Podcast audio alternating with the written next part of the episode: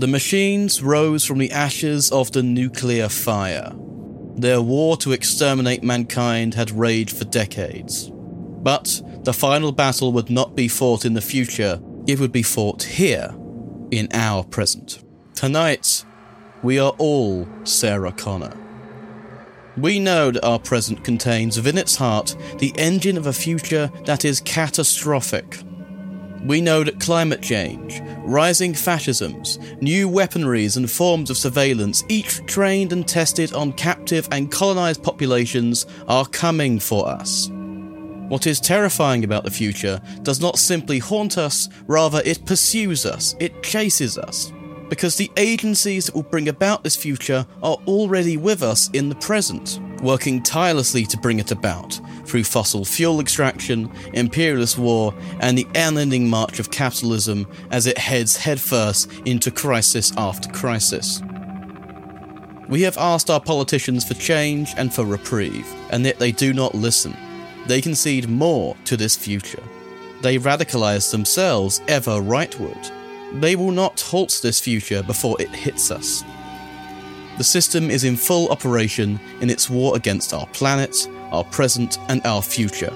It can't be bargained with, it can't be reasoned with, it doesn't feel pity or remorse, and absolutely will not stop ever until you are dead. That last line was from, of course, the character of Kyle Reese in James Cameron's 1984 masterpiece, The Terminator. Reese is a human resistant soldier sent back in time to warn Sarah Connor that in the future, mankind's cybernetic war machines, in the form of the Skynet and its Terminator drones, have waged war on the Earth to its near total destruction. It is Sarah's son, John Connor, who leads the resistance to its eventual victory.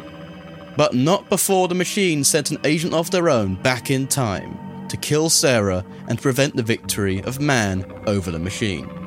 As anyone who has seen Terminator knows, Sarah does indeed succeed in fighting off the Terminator. But the central premise of the entire series of Terminator films remains the same. There is always another Terminator coming to destroy the resistance in the present. It must prevent the future victory of resistance in the present or the present victory of resistance. By the time of the second film, Terminator 2 Judgment Day, Sarah Connor is fully radicalized. She knows what is coming, and she is militant in her attempts to prevent this future from coming into existence. She will not leave the job of defeating the machines to her son. She does not resign herself to any fate regarding the eventual victory of resistance. Rather, her knowledge of the material conditions that produce this awful future have radicalized her. She has embraced her situation not as a passive observer, but as an agent active within history. She is fully conscious of the power that the present has over the future. Sarah is not treated well within her own present. She is medicalized, incarcerated as insane, and all the while, whilst the products of the same world that produced Skynet, the Terminators, are still in hot pursuit. She cannot look away, she cannot return to her old life, because she has achieved a kind of historical, political consciousness. Now, we, unlike Sarah Connor, do not have any dashing, time traveling guerrillas to tell us of our future. This is true. Yet, our future does not need to reach back to us in order that we may see it coming. It is instead already before our eyes. For example, the consensus on climate change is overwhelming from scientific sources in our present day. And activist groups such as the Indigenous Environmental Network, Extinction Rebellion, Just Stop Oil, and so many others are constantly highlighting the coming catastrophe, as well as the disasters that are already here. According to the UN's Refugee Agency in 2022, 84% of refugees and asylum seekers fled from highly climate vulnerable countries. That is an increase from 61% in 2010. In 2020, only 1% of refugees were able to return home, a challenge which will likely grow as the impact of climate change further deteriorates basic living conditions and opportunities for development in many countries of origin. As extreme weather conditions such as droughts and hurricanes increase, and as sea level rises accelerate, more people will be made into climate refugees. We know in the present how the border regimes of the world police, enclose, and exploit refugees.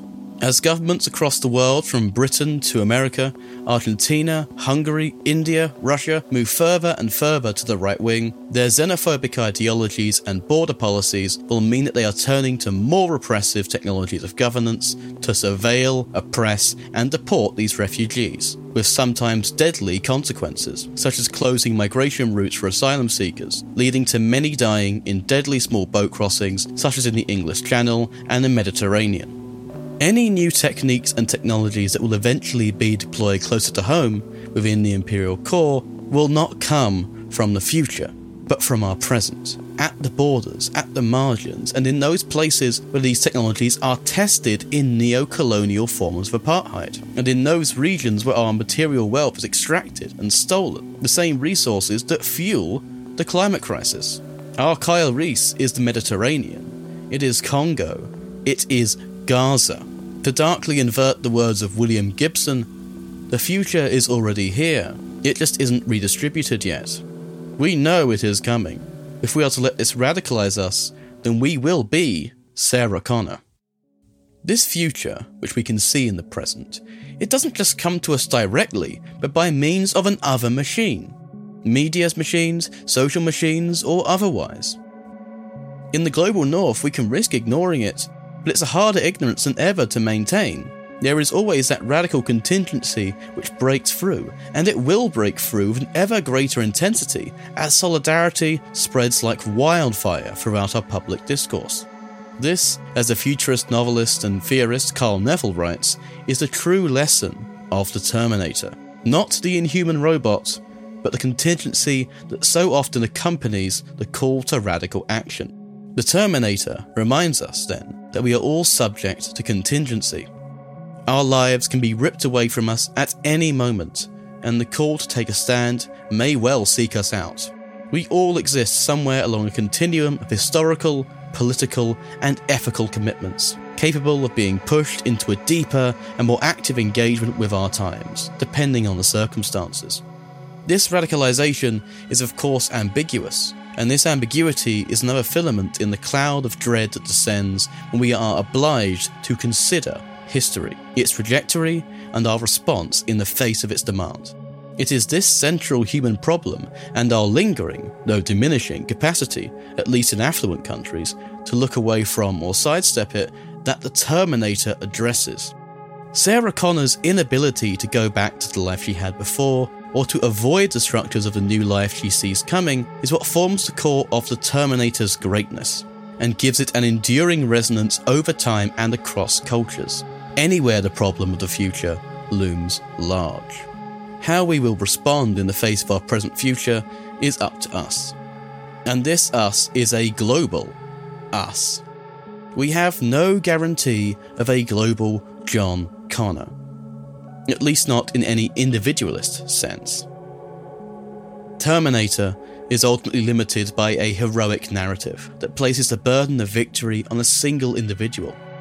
Yet, at the same time, this individualism is undermined by the fact that John Connor is not an historical inevitability, nor is he any kind of messianic Superman, but rather he is a collective endeavour a spearhead of the resistance brought into being by the militant unity of present, past, and future that is the historical force of a radical consciousness which chooses life over systemic, digitalized death, and the world which has made and is making such apocalypses possible. If we are all Sarah Connor, it is because we simultaneously are participating in a new becoming, in a revolutionary radicalized mode. We are within the flux of a becoming John Connor. Long live the resistance. Death to the capitalist machine.